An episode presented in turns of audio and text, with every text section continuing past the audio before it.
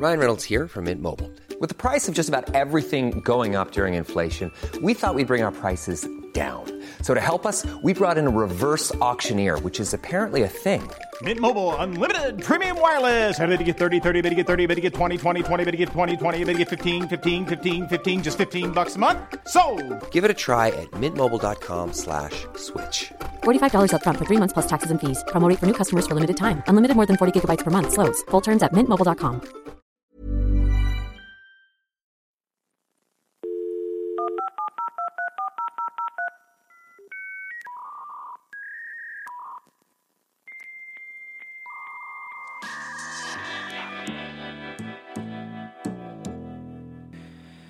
Bienvenido a Gran Invento, el podcast diario de tecnología y negocios digitales. Yo soy Cristian Becerra y estamos a 13 de mayo del 2019. Empezamos la semana con noticias sobre Blue Origin, la empresa de Jeff Bezos, eh, también sobre Virgin Galactic, hablando del espacio, también cómo le fue a Uber ahora que salió a la bolsa y bueno, muchas más noticias. Empezamos.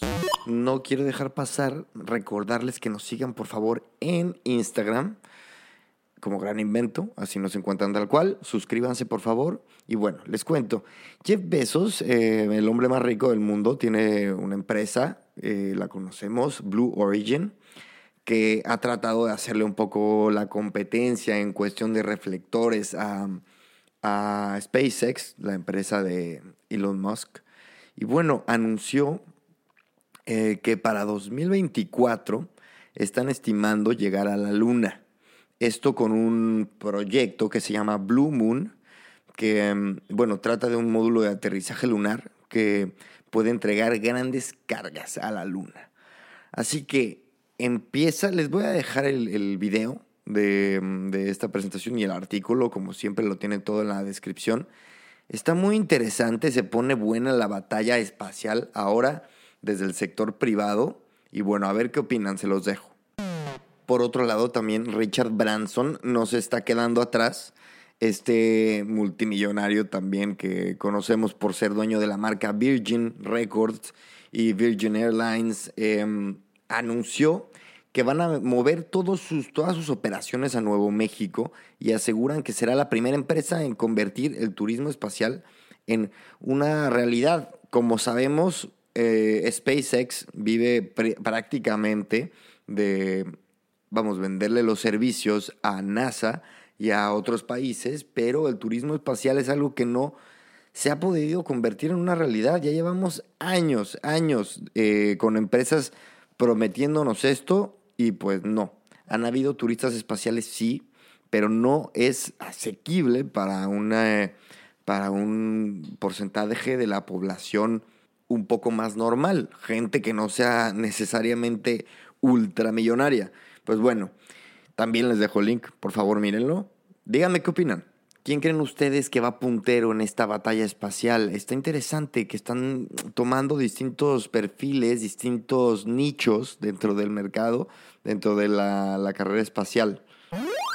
Y como les he venido informando desde que este podcast empezó, que no fue hace mucho, pero bueno, estuvimos pendientes de todo lo previo a la salida de bolsa de Uber, a la salida a, la bolsa de Uber. Y bueno, hablamos sobre, sobre la huelga y por fin salió y comenzó a cotizarse en 42 dólares la acción y terminó en un valor de 41.57 o un 7.6 menos que su precio de salida. Esto es un poco malas noticias para Uber, evidentemente.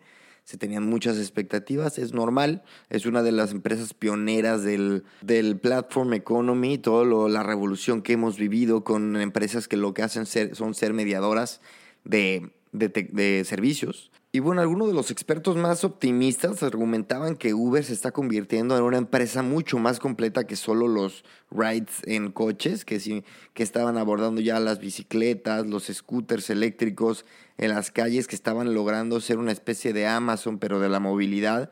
Y bueno, evidentemente el mercado no está tan optimista, el mercado no está de acuerdo, al, al menos eso parece ser a unas, vamos, a solo días de de la salida de Uber a la bolsa, seguiremos muy de cerca la evolución de, de Uber porque creo que yo, yo que es una, es una empresa que mm, sí es un referente. No es lo mismo Lyft, a mi parecer, em, que tuvo un, ha tenido un desempeño relativamente mediocre en la bolsa.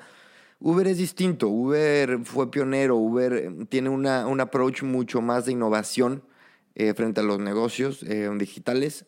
Y bueno, veámoslo y yo los mantendré informados como siempre. Pasamos rápidamente al mundo de las apps y vamos a hablar de Tinder.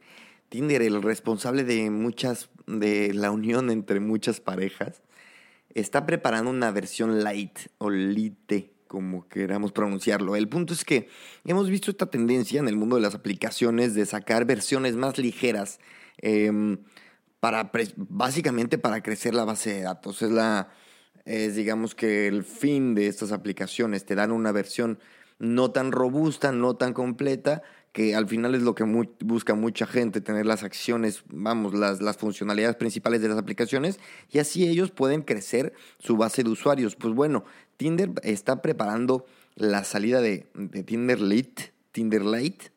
Y bueno, se, aunque Tinder no ha compartido públicamente la cantidad de usuarios que tienen, sabemos que tienen 4.7 millones de suscriptores eh, pagados al Q1 de este año.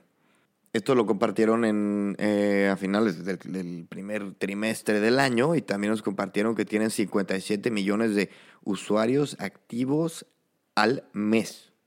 Eh, dato impresionante, honestamente. Pero bueno, esta, esta necesidad de sacar una versión light viene también como respuesta de Match Group, que es la empresa madre, para penetrar el mercado asiático y de la India porque bueno, hay mucha competencia, están creciendo otras aplicaciones, así que veremos qué tal.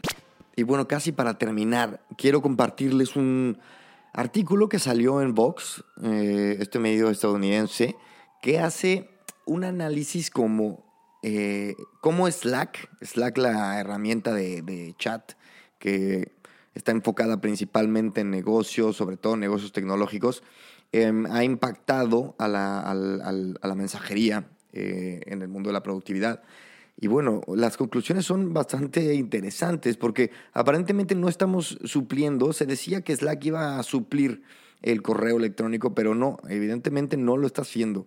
Eh, el correo sigue a la alza o al menos estable y, Slack, claro que ha crecido y también todos los otros servicios de mensajería para, enfocados en, en productividad como G Suite pero bueno, muy interesante, por favor, mírenlo, porque también nos habla de cómo se mueven las empresas y cómo el comportamiento dentro de las empresas eh, y que no, aparentemente la, la, lucha contra el email que mucha gente odia eh, es aparentemente imposible de vencer.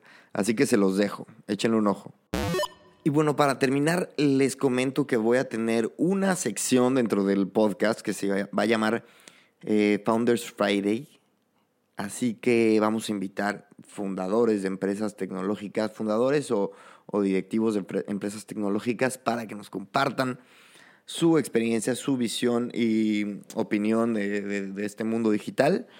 Así que los invito, este viernes estrenamos, todavía no tengo la confirmación al 100 del invitado, pero en cuanto lo tenga, lo sabrán.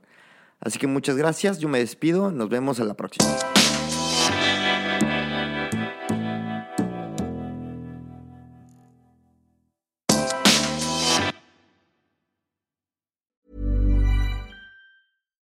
If you're looking for plump lips that last, you need to know about Juvederm lip fillers. With Juvederm Volbella XC and Juvederm Ultra XC, your lip look, whether it's subtle or bold, can last up to one full year with optimal treatment and no additional maintenance. Find a licensed specialist and see if it's right for you at juvederm.com today. That's J U V E D E R M.com. Add fullness to lips in adults over 21 with Juvederm Volbella XC or Juvederm Ultra XC. Do not use if you have severe allergies or a history of severe allergic reactions, or if you're you're allergic to lidocaine or the proteins used in Juvederm. Tell your doctor if you have a history of scarring or taking medicines that decrease the body's immune response or that can prolong bleeding. Common side effects include injection site redness, swelling, pain, tenderness, firmness, lumps, bumps, bruising, discoloration, or itching. As with all fillers, there's a rare risk of unintentional injection into a blood vessel, which can cause vision abnormalities, blindness, stroke, temporary scabs, or scarring.